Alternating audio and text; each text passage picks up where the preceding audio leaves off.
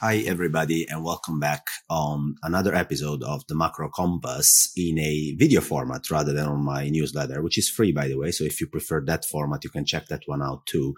The article of the week is called FX Markets Are on Fire. And they really are on fire. The FX vigilantes are back. And that's an important news. We have seen wild moves in several currencies around the world, and mostly they have one common denominator, which is weakness against the dollar. Now, I want to take a step back and try to explain why such dramatic moves. And from a global macro perspective, for the last 20 plus years, developed market economic models were based on a two tier system of cheaply available leverage. The first tier was low cost economic inputs, which were based on a just in time global supply chain. And this combination was used as leverage to generate non-inflationary growth. So perfect in time supply chains, low cost inputs, growth can be delivered and it's a non-inflationary growth, which also helps central banks uh, keeping rates very low. And the second tier is the relentless debt creation, credit creation, both in the public sector and in the private sector at lower and lower borrowing costs. And this leverage has been used to feed the wealth effect, right? Asset prices go up, house prices go up, we feel richer, etc., etc. Now, such an economic model was used for eh, basically in many developed markets across the world, from Germany all the way to Korea, and can work wonders as long as there is no exogenous shock to the system. Right now, actually, there are plenty of exogenous shocks which are hitting both sources of cheap leverage. Energy inputs are going up, supply chains are disrupted, inflation is going up, which is forcing central banks to raise interest rates, and therefore the credit creation at lower borrowing cost model doesn't work anymore. Now, once you have such a complex system that is based on two different tiers of leverage and you apply stress to that, the resulting pressure will look like, will look for a, a release valve of some sort. And currencies are one of the obvious candidates. So the pickup we have seen in FX volatility seems scary, but it also brings a lot of opportunities because guys, not all countries sit exactly in the same boat. And all of a sudden fundamentals matter again. So in this article, we try to provide a framework to assess where the uh, FX vulnerabilities can be or strengths can be in different countries around the world and what are the implications of what's going on in the FX market translated into other asset classes and in portfolio allocations. So if you want to think about FX vulnerabilities, one easy way is to ask yourself, where was the two tier leverage system applied the most extensively? And where are policymakers credibly able to stop the bleeding, which is caused by these exogenous shocks. Now you can have a bunch of indicators pulled up together and give you an idea of where the vulnerabilities and the strengths are. And what I chose to look at are the following six indicators. The first is current account deficit. If the value of your goods and services that you need, so the one that you import from abroad, exceeds the one that you export abroad, you have a current account deficit. If you also are a net debtor to the world. So basically you owe the world more than the world owes you in terms of financial um, balance. You have a so-called net international investment position, which is negative. So you are a net debtor to the world. If you have a current account deficit, you need stuff from the world.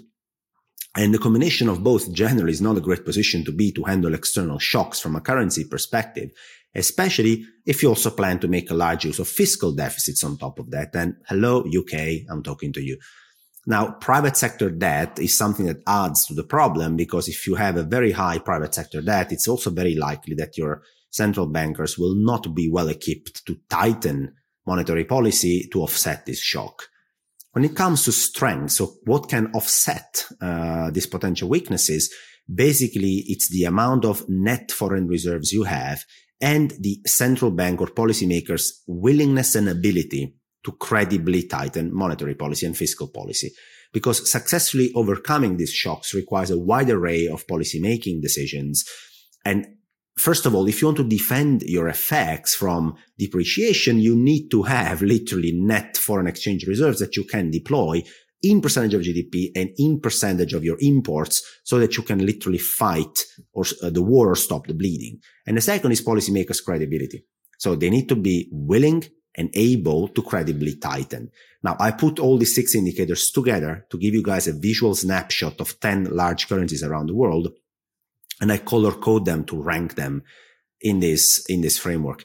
And you can see that, you know, there are some strongholds, for example, like Switzerland or some Nordic European countries, but mostly speaking, euro and the sterling are really, really exposed because they have current account deficits. They have a fiscal balance, which is not great. They have a lot of debt vulnerabilities, especially the UK has not much FX reserves available to actually defend the sterling. And policymakers are not very, very credible in tightening policy. And in the UK now, also fiscal largesse is being implemented. But if I move around the world, also in Japan, China, Australia, for example, there are pockets of weaknesses. So why don't we look at three interesting currencies in more details? Let's discuss about Japan. So in Japan, the question is, when is the yield curve control ever going to stop? And Japan has been running QE forever. And one, um, you know, a couple of years ago, they decided to uh, move their focus to pinning 10 year Japanese interest rate at 0.25%. Now, Japan has current account and fiscal balances, which are really not particularly healthy. And its leverage is also very large. And as interest rate differentials between Japan, which pegs 10 years at 0.25% and everywhere else in the world have been widening, there has been one loud question that markets are asking. When will the yield curve control end? And the answer to that uh, question is in this chart, and it has to do with incentive schemes. Because if you look at the Japanese core inflation over the last 20 years, it has averaged minus 0.2% minus. So Japan on average has been on a core deflationary trend for the last 20 years. And also inflation expectations as captured in blue in the chart by inflation swaps have barely managed to trade above 1% over the last 20 years. And on average, they have traded roughly around 0.5%. So we are talking about a very weak history of generating any inflation at all. And incentive schemes here are very important.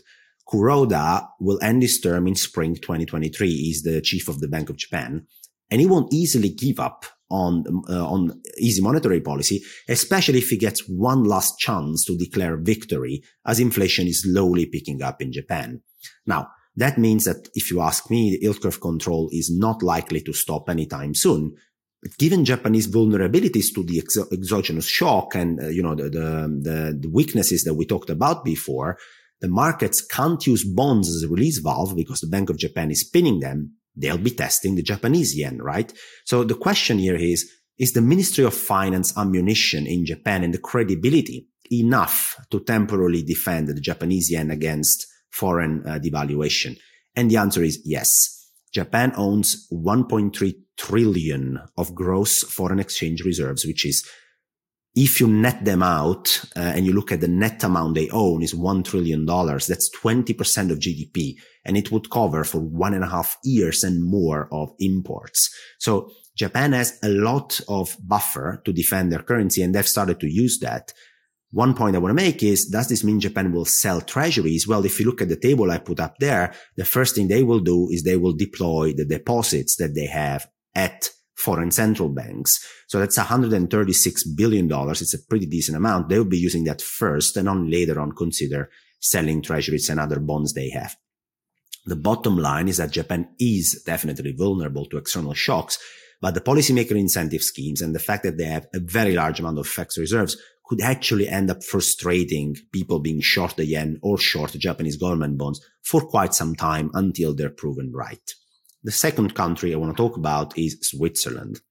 So Switzerland is a very interesting uh, country at this stage. They score very well on the FX framework dashboard because they have a healthy current account and fiscal position, and have an extremely large amount of foreign exchange reserves accumulated since 2008. Look at the chart. We're talking about almost $900 billion, which is less in nominal terms than Japan, but we're talking about 120% of GDP. So 20% in Japan, 120% here. The reason why they've accumulated all these FX reserves, as shown in the chart, was to import inflationary pressures from abroad and weaken the Swiss franc. So you sell your Swiss francs, you buy foreign assets, mostly denominated in euro and dollar. Nevertheless, despite having accumulated almost 1 trillion in reserves in the last 15 years, the, the Swiss franc has kept appreciating against the euro just to prove how strong structurally would be that currency because of the um, the tailwinds that uh, that are described in the dashboard above. Now, the Swiss National Bank composition of these FX reserves is very interesting. They have 25% in equities. They don't have much uh, deposits at foreign central banks. They mostly have securities, bonds and equities owned mostly in dollar and in euro. And inflation has been picking up in Switzerland, but the Swiss National Bank is a very orthodox central bank. They've accumulated a lot of FX reserves, even invest them in equities. And now the same orthodox approach will lead them to be very credible in hiking interest rates and pushing inflation down. And most importantly, they now wish for a stronger Swiss franc and they have all the ammunition in the world. So they are credible when they tighten policy and they have a huge amount of FX reserves. And if and when they want to use them to strengthen the Swiss franc and import some disinflation this time into Switzerland, they can actually make quite some damage by selling German, French bonds, US bonds, US equities, European equities. The bottom line is that the Swiss franc is a pretty decent place where to be right now in allocating into long FX positions, in my opinion, because both the policymakers are very credible in their stance and also they have a large, very large amount of FX reserves that they can use to strengthen the Swiss franc. On the other end of the spectrum, we have the third country I want to talk about for a second, which is the UK. Now, the UK has quite a problem here. They are experiencing, like basically everybody else, an exogenous inflationary shock, but look at the setup they're going through that with. They have a very poor and worsening current account balance. They are a net debtor to the world in terms of financial ba- balance. They have non-negligible private sector debt vulnerabilities. Think about the mortgage market. We'll cover it quickly in a second. They have one of the lowest amount of net foreign exchange reserves as percentage of GDP and imports across developed markets. It's really, really little. And the new government elected is pursuing fiscal largesse and a central bank that would try and offset that now was basically forced to intervene in the market to backstop the domestic pension fund system. So with such a setup, the market is going after both the release valves, the sterling and the UK bonds at the same time, which basically, as you can see in the chart, is the market saying to the UK, you owe us both from a current account and a financial account perspective we won't be happy to fund your external deficit positions at today's levels of sterling and real yields. We need to be rewarded. We want a cheap sterling. We want higher bond yields to keep supporting you guys. Now, when we talk about the debt vulnerabilities, which make the story even more complicated, let's, let's have a chat about the UK mortgage market. It's a very interesting one because it's skewed towards very short term fixed rate mortgages. So look at the chart until 2017, roughly 70% of mortgages were concentrated in below five years uh, tenor. Now, what does this mean? This means that effectively there will be, according to my estimate, roughly one and a half to two million UK mortgages that need to be refinanced already in 2023. And these mortgages have been locked in at 2% mortgage rate on average. And now, because of the Bank of England attempt at raising interest rates and because of mortgage rates going up, they will need to be refinanced at 6%. From 2 to 6%, it's quite an increase. On top of it, you have a Bank of England that is trying to tighten at the short end, but needed to rescue the domestic pension fund system. And I will make a, a separate article to explain exactly the mechanics behind that.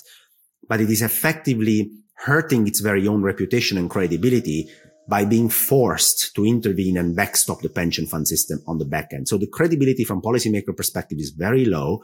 And there is a bunch of deficits, uh, both from a current account and a financial account and vulnerabilities in the private sector and very low amount of FX reserves. Bottom line, the UK is in a very, very precarious position. So we have now looked through a framework to analyze FX across the world. You can apply those not only to the 10 currencies that I highlighted in the table, but to many others and we talked about the yen, the Swiss franc, and the sterling. Now, when it comes to general uh, portfolio implications, what I would like to say is that the comeback of FX volatility can actually add as an additional headwind for a long only portfolio because some countries like China or Japan or Switzerland might opt to defend their domestic currencies, which means using their sizable FX reserves which in this case means selling the foreign assets and buying back your currency to strengthen it. And now they own quite a lot of these assets. True, they will start from deposits at central banks, not necessarily selling bonds or equities.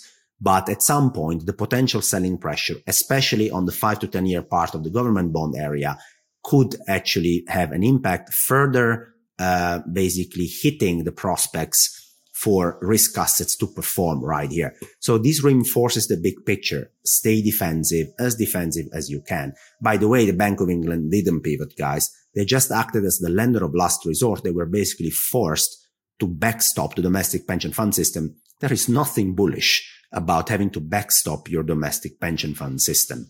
Now, if you want to know more about the portfolio allocation, the tactical trades I'm doing, much more information about this and anything that has to do with macro, you can just have a look at the macrocompass.substack.com.